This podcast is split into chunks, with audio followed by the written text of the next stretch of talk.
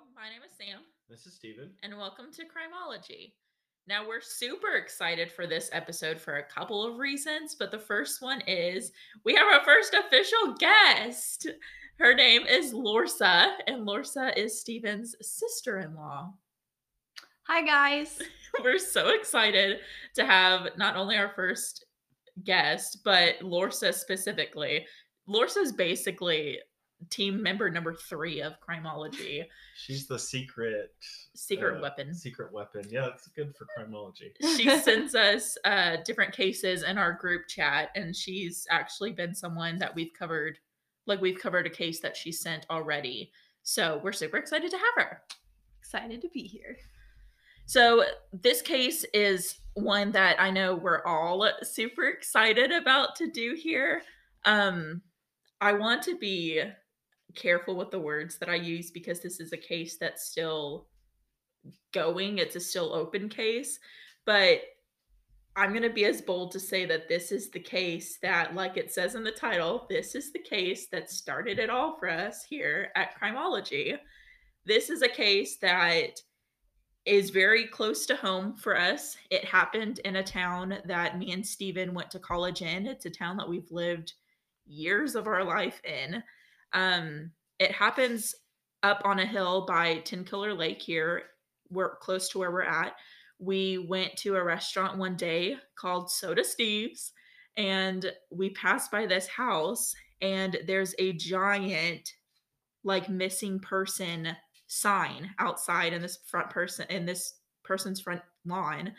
And so, of course, then we see the sign, we go to dinner. The rest of the dinner, we're doing nothing but looking up articles about this person. And just talking about it and all our theories. And then we come back to Stephen's house, and we're now laying on his living room floor, just sharing articles, passing our phones around, talking about what we think happened. So that's why we wanted Lorsa on this episode specifically, was because she was involved in that. So we're just going to get right started with it. This is probably going to be our longest episode ever. So we're just going to jump right in, and we're just going to get started. So this case is about Stephen Adams. Not the Thunder basketball. Former Thunder basketball. Former. Right. Let's clarify that one. Different guy. So it was Monday, December 13th, 2004. Stephen finished one of his final exams at Northeastern State University, the same university me and Stephen went to. After his exam, he had plans to travel to his mom's house in Weber's Falls. So different articles said different times, but he leaves the university somewhere between 10:30 and 11. I know that's kind of a long time, but somewhere in there is when he leaves. His girlfriend at the time calls him, and then that's when he tells her that he's also dropping somebody off in Keys on his way to his mom's. So to give you a little bit before we get deeper in the story about the map of all of this, if you're unaware. So Tahlequah is as far that, so we'll start in Tahlequah. Weber's Falls is maybe about 40 minutes from Tahlequah. And then Keys is like smack dab in the middle of Tahlequah to Weber's Falls. So it's on his way. So Keys is on his way. So whoever it is, it's not like out of his way. But he never mentions to the girlfriend who it is. And in one article I read, she calls him when they're already on the road. So I can understand not digging for details, because if my boyfriend's already on the road, like, I'm not going to be like, well, who is he? What's his name? What's his address? Because then that just puts him in a weird position. Anyways, so they're already on the road somewhere between 10:30 and 11. On the drive to Keys, a phone call was made to Stephen's phone that hit a cell tower in Keys. So that does put him around that Keys area. The phone call lasted just a couple of seconds before it hung up. So not a whole lot happens on that phone call. After that phone call, all calls went straight to voicemail. So this phone call happened between, we'll say, 11 and 11:30. So now there's a lot of times in between these, but articles said different things. So 30 minutes between each thing. And you also got to remember, this is back, over 15 years ago. So the cell towers and like that type of technology is not even close to where it is now. So it's a lot harder to ping phones back then than it is now. Right. And kind of going through that area, there is spots in there even now where there's not the best cell service. So that could maybe mean, you know, it timed out or he hit a dead spot. Right. So talking about the last time Stephen was actually seen, he was seen at a convenience store in Cookson. So now at this point, he is alone. So he doesn't have that person that he drove to Keys. And so Keys is just a couple minute drive, or Cookson is just a couple minute drives from Keys. So it's close enough that he could have dropped that person off, still making his way down to his mother's. So he's seen at this gas station. He goes in, buys himself a drink, and then he walks out. And from what witnesses say, he looked upset. He kind of stood around for a couple of minutes and kind of did his own thing before he got in his truck again alone. And he basically headed back towards Tahlequah. So now he's redirecting. He's no longer going south. He's now going back north. So this is just one of the things where it starts to go kind of cuckoo. And I remember reading one of those articles of, it said that people that saw him there at that gas station in Cookson, he seemed upset or mad, or so there was some phone call that he got there that something set him off, or whatever was said on that phone call kind of messed him up. Now we're going to leave this part of the story. We're going to go back to Tahlequah. In Tahlequah, there was a man that was sitting in a Dollar General parking lot the morning Adams went missing. He arrived to the store about 7:50 in the morning, and he stayed until around 11. So when someone questioned him, he said that he was waiting for somebody, that he was a construction worker, and he was working in Keys. Now, this is the same town that Stephen's supposed to be dropping somebody off in. Is that just coincidence? I really think that it's not a coincidence, in my own opinion. I think it's important to know that the Dollar General was also just like right down the road from Adam's apartment that he was living in at the time. So for him to have like been there that morning, and the guy that was there was reported to have been just like waiting in the parking lot, like he was waiting on someone. That's what witnesses reported. He was just sitting there like he was waiting on someone to show up. Didn't really know like what went on. No one ever saw him go into the Dollar General and buy anything. And then just after Adams left, he was gone. So coincidence? Well, and it's also weird to me. I mean, if you think about it, that if, you know, they leave there at like 11, if he gets there if that guy gets there at 7:50, typically, you know, finals are 2 hour blocks. Right. So so theoretically his test would have been from 8:00 to 10:50. So that would connect at least with the time frame. That's when they time frame of when they leave, or when he calls his girlfriend at the time at 11, say, hey, I'm taking someone to Keys. But that also would back it up, because that his apartment his apartment complex is literally like just a couple blocks from the school. So I mean, it would take him no time at all. Right. And so to get there to the school. So with that guy being there at 7:50, I mean, that's just like, okay, yeah, he ain't here. Right. All right, whatever is happening can get started. Right.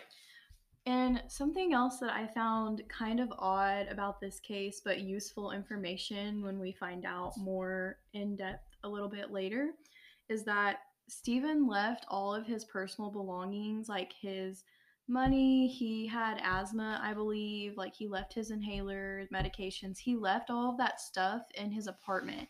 Like, he was not planning to be gone very long wherever he was going, even though we know he was planning to go visit his mom. Like, he obviously had to have had plans to go back to his apartment, or else he wouldn't have just left all of that stuff there. That was a necessity for him. Right. So this is all of the information we have from the day Stephen went missing. So now we're going to talk about some stuff that may have led up to his disappearance, question mark. So some information about Stephen. He was in the middle of a custody battle with his ex-wife, Alicia. They were in battle for custody of their daughter. So he was fighting for just custody of her, or at least permission just to see her. The reason they were in battle was because Stephen was charged twice with molesting a child, but both times the charges were dropped due to not having enough evidence to take the case to trial. So the battle had been going on for about 2 years, but there was an important meeting that was supposed to happen just days after Stephen went missing. So again, coincidence? Yeah, there's a lot of red lines. Flags. Yeah, red flags showing up everywhere. And lines that are already, I mean, we're just barely into this story, and there's stuff that's already starting to connect. Right. So a few weeks after Stephen's disappearance, his family starts receiving phone calls, and they're saying, if you don't stop looking into the disappearance, somebody's going to get hurt. Somebody's going to be harmed. Something's going to happen. So again, weird. But obviously this doesn't stop the family, because they still have that huge sign still outside on their driveway years later. So obviously that's a big haha come at us to whoever was calling. And even his father was the one who later in the investigation was the one who petitioned for the grand jury hearing that they had on this case. So obviously they're like, okay. Yeah, real threat, but not taken. Right. So the grand jury hearing happens in July of 2011. Well, he petitions for the hearing in July, and they get their wish in September of that same year.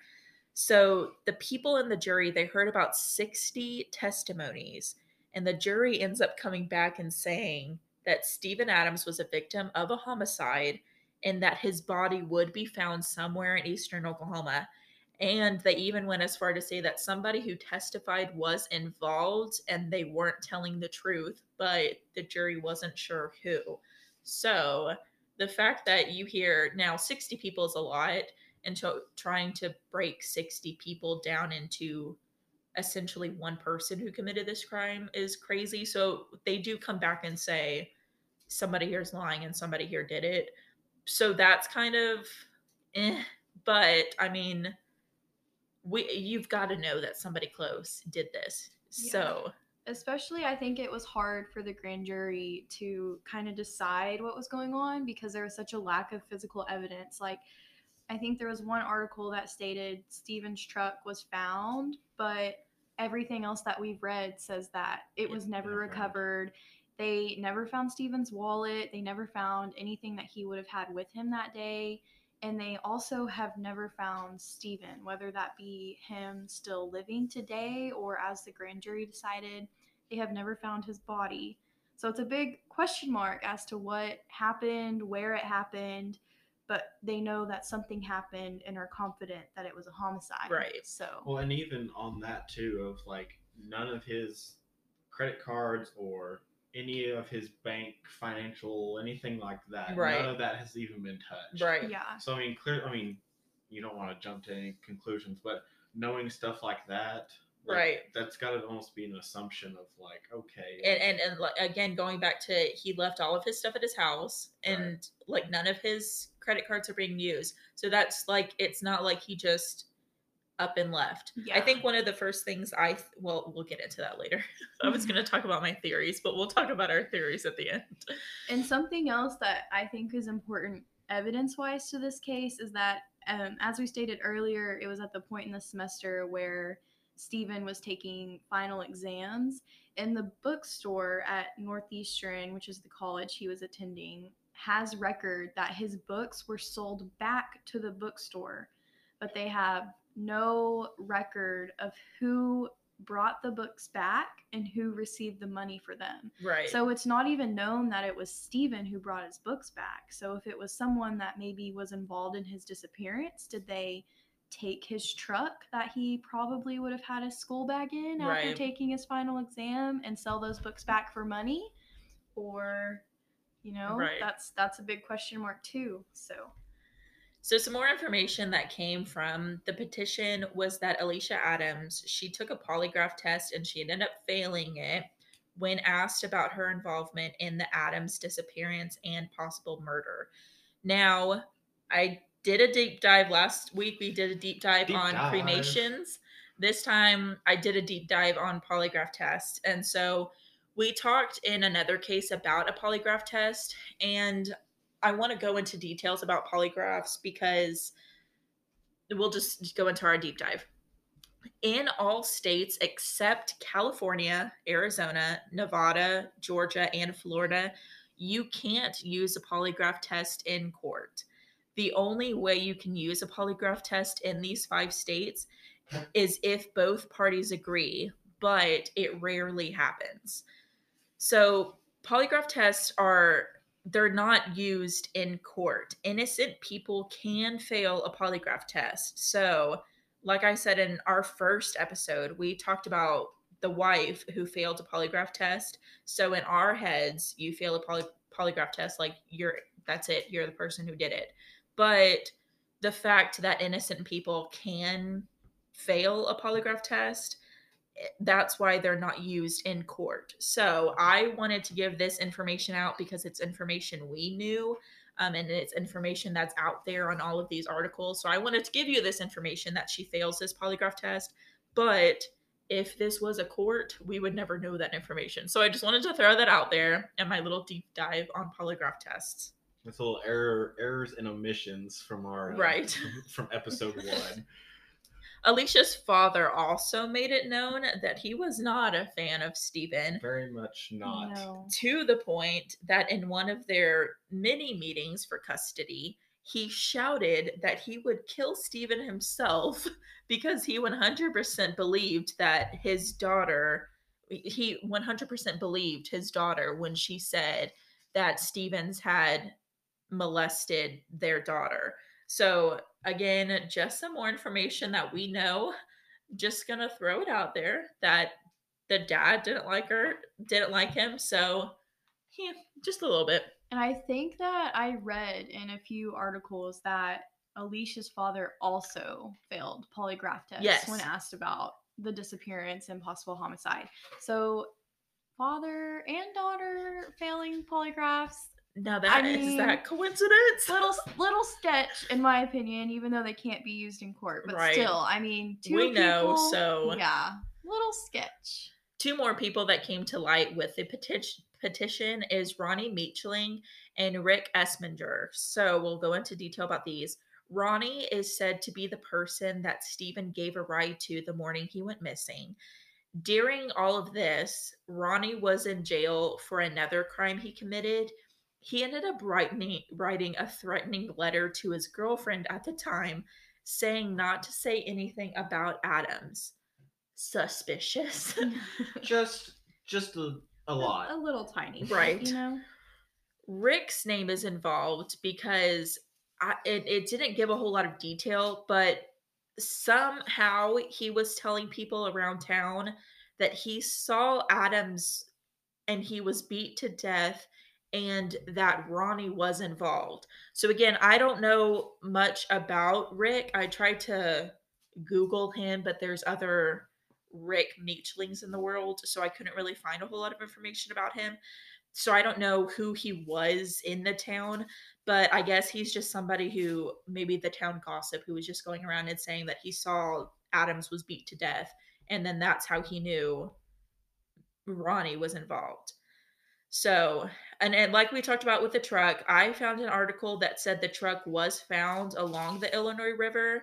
Again, the Illinois River is huge, and there's so many. Yeah, it runs a very long distance. Right. Kind of outside of Tahlequah. So it basically kind of runs into the lake almost. So, and there's tons of places it could have been parked, and it could have stayed parked there forever. And so, but there's just a lot of articles that kind of, that kind of cancel each other out. There's some articles where you see information, and other articles, there's no information. So that's all the information we have. And so now we're going to do just like we did on Stephen's living room floor, and we're going to talk about what we thought happened on this day and what we think happened. Our theories, and we might even sprinkle a little bit more information as we'll go back through some of that stuff we looked through. But and now a quick break to thank the following sponsors. So I definitely feel like my opinion on this case is that Adams was a homicide, just like the grand jury ruled. I strongly believe that his ex-father-in-law had something to do with it. Like, you don't just threaten someone at a meeting where you're discussing the custody of your granddaughter and tell them that you're going to kill them. Especially, I could maybe understand it if, you know, Stephen was found guilty for molesting his daughter, but if he 2 times it was dismissed. So there's no way that, I would hope that our justice system was doing the right thing in finding him not guilty of those charges. You don't just yell that at your son-in-law, Especially, at a court hearing like that, you don't yell something. You shouldn't yell anything, let's be real. But, even if you do really mean that, then, you don't yell something like that and then be like, what? I'm a suspect? Me? No. What can I do? And I feel like, so the guy that we mentioned earlier that was at that Dollar General the morning that Adams went missing, the FBI got involved in this case and released a composite sketch of him. And you can find that sketch if you just Google this case. It will pop up. Yeah.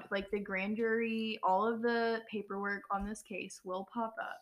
And this man has been released. A description of what he was wearing and the truck that he was driving have also been released.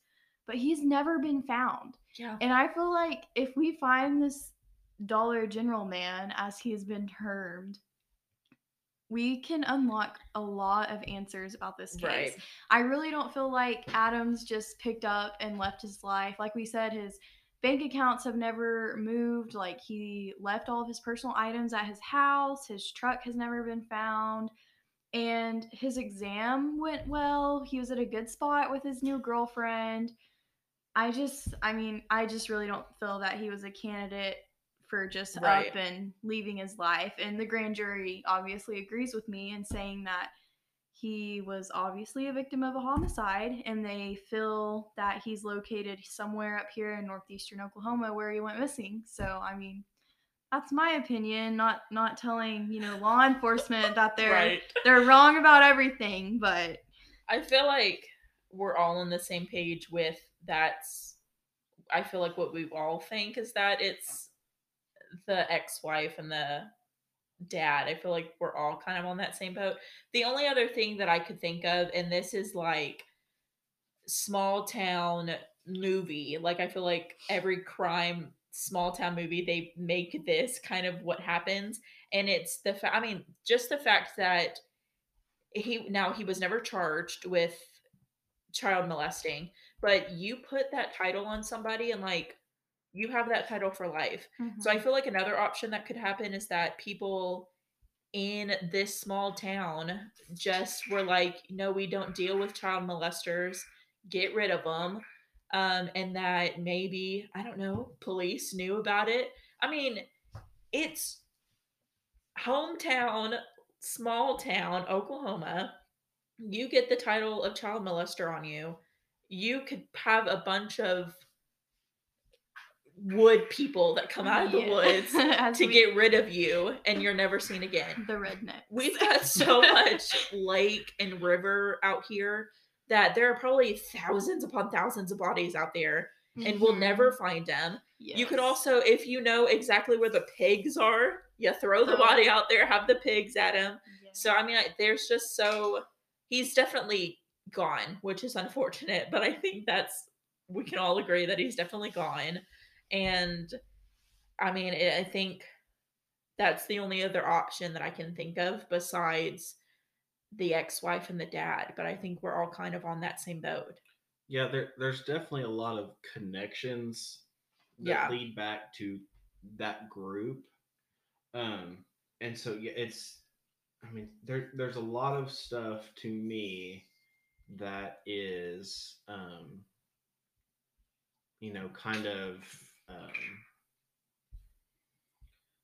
obviously it's all suspicious, but there's a lot of stuff that, it's boom, boom, boom, boom, boom, just all in a row. Like it all should line up exactly how we think it does. Right.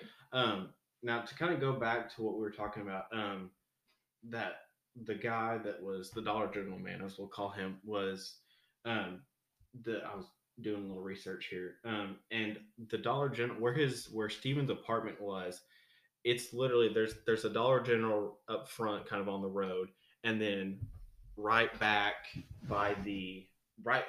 behind there is his apartment. Right. So you can see his apartment from the store. You could easily be sitting out front of the Dollar General, quote unquote, waiting for somebody, like this guy said he was, and be keeping an eye out for. Right. So and the the funny thing is I went and I read a Reddit thread from Reddit, and it said the Dollar General guy was they're basically describing half the people in Eastern Oklahoma. Right. There's a lot of interesting things. So, this is one, and they've searched. There's been multiple places they've actually searched for bodies that they've got tips from, and one of them's actually here in Fort Gibson, kind of over by the fort. There's so much, not even bodies of water that they could but there's so many just land out right. Especially down there in the Cookson area. There's just hundreds and hundreds of acres out there. And we're talking 40 minutes of area now, not necessarily 40 minutes because he wasn't seen all the way in Weber's Falls, but from here to Cookson, that's a good amount of area. Mm-hmm. And so he could be found anywhere in there, which that's a whole lot of land. Yeah. Going from Keys to Cookson, that's probably like a 10, 15 minute drive, probably somewhere in there. But even at that, it's still, and you've got a whole lot of area, a whole lot of land. So he's somewhere in there. And you don't even have to take our word for it. The jury said it themselves. So and I guess really that's the one. And like you were saying, Sam, we've all kind of got the same idea of, okay, this is probably what happened. Right. Now I've seen some other theories of, and going back from Cookson to Keys. I don't know what the weather was like that day, but right. I have seen some theories of, maybe he just drove off he was going too fast or something and went off the road or something like that. But you'd find the truck. You would find the truck at some point. Right. Because there's a lot of those places where, it goes down a significant cliff, but it's nothing like where the truck would just be. And this is a case where you know exactly where he's going. This isn't like Sam went out for a drive and she never came back, right, because then I could be anywhere. But we know specifically where he's going, so that would give anybody who went looking for him a direct area of where he was going. So just those facts alone, I think this is definitely somebody got involved and did what they thought they needed to do. Maybe playing a little bit of devil's advocate over here. As we mentioned, kind of back towards the beginning, when Adams was seen on that surveillance footage at the convenience store and he was alone, instead of continuing on his way towards Weber's Falls, turned back towards Tahlequah. Maybe whatever happened at that convenience store, maybe he had a fight with the guy he was supposed to be dropping off in Keys, because obviously that guy never made it to Keys. Right. If Stephen turned back around and went back towards Tahlequah. But maybe if we could figure out what happened at that convenience store, we could find Dollar General Man. I think all of our issues would be solved. Maybe even, I think at this point, even if we do find Stephen Adams' body at some point, I know the recent push for his case, like, they are definitely doing a lot more investigating into it recently. But even at this point, if we were to find his body, I don't think that even DNA evidence could help us at this point. I don't know that there would be any left. Clothing-wise, maybe if we found his truck, we could find something for the guy that he was supposed to give a ride to. But, yeah, I mean, who knows? Yeah. So those are our theories. You guys let us know what you think. I mean, this is just one of those cases, you know, people talk about cases that stick with you. And I'm going to say that this is a case that sticks with me, not because of any of the details of the case, really, but I guess it's just because of how the case came to be known for us. I mean, we were just going out for a nice dinner and then all of this happens. And then that's what kind of pushed us to do the podcast. And so I think that's why this case will always stick with me, because it happened in the town we've spent years of our life in and we still go to often. We still have friends who live there. And just the way it came about. So I was super excited for this episode. There is also a $5,000 reward, by the way, that so if you know Adam's family is offering. I think it might even be more than an hour. It's a $25,000 reward, actually, that is up for any information that can lead to, you know, discovering what happened or maybe even where Stephen Adams is at this point. So if you know anything and that's not a good enough reason to go ahead, then you've got a better life than I do. Yeah. I could use that. But anyways, that was episode 5. So I want to thank Lorsa again for being here and being part of this episode. This is an episode I wanted to do week 1, but instead we wanted to wait for Lorsa to be here. And so thank you for being here, and we're super excited. Thank you guys for letting me join in. So don't forget to give our podcast a rating on whatever streaming platform you're listening to. Preferably 5 stars. Right, would be preferred. We don't like any low stuff. We like leave that to yourself. Yeah, keep it to yourself if it's below 5. If you've got crime suggestions, you can email us at crimeologypod@gmail.com. And now we're going to do our Florida Man Minute, which is Stephen's time to shine.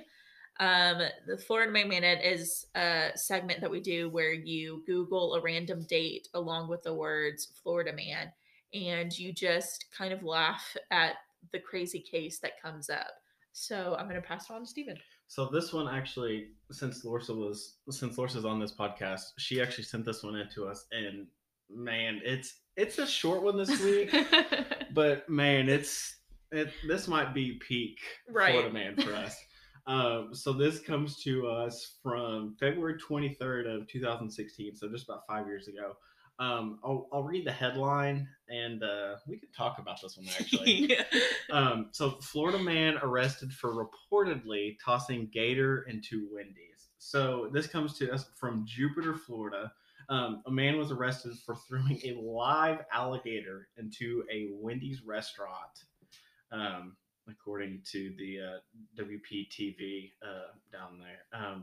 Joshua James, 23, he was charged with aggravated assault with a deadly weapon, illegally killing, possessing, or capturing an alligator. I'm just going to take a moment right there. That's a crime, apparently, in Florida. Capturing an alligator. Capturing, possessing, or illegally killing. That one, that's a new one. That's pretty great. Honestly. I laughed so hard at just the title alone. So, and then he was also charged with a second-degree larceny, petty theft. So basically, what the Florida Fish and Wildlife Conservation Commission told WPTV, that James pulled up for his order, and after the server handed a drink and turned around, James then tossed the 3.5-foot gator through the drive-thru window.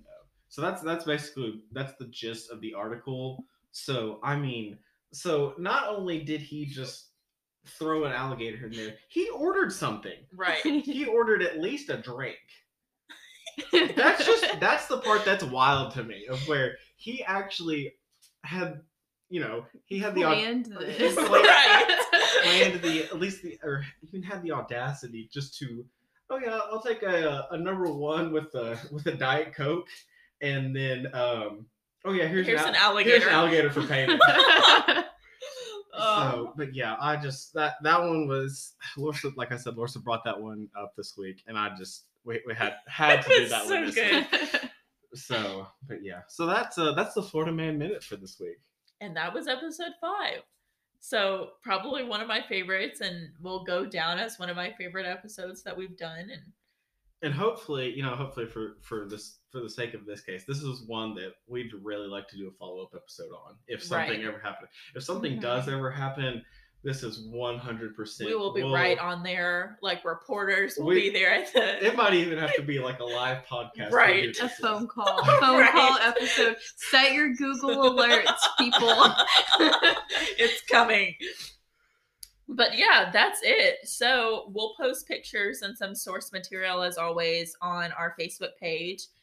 Make sure to follow our social medias when that bonus episode comes out, so you guys can be aware.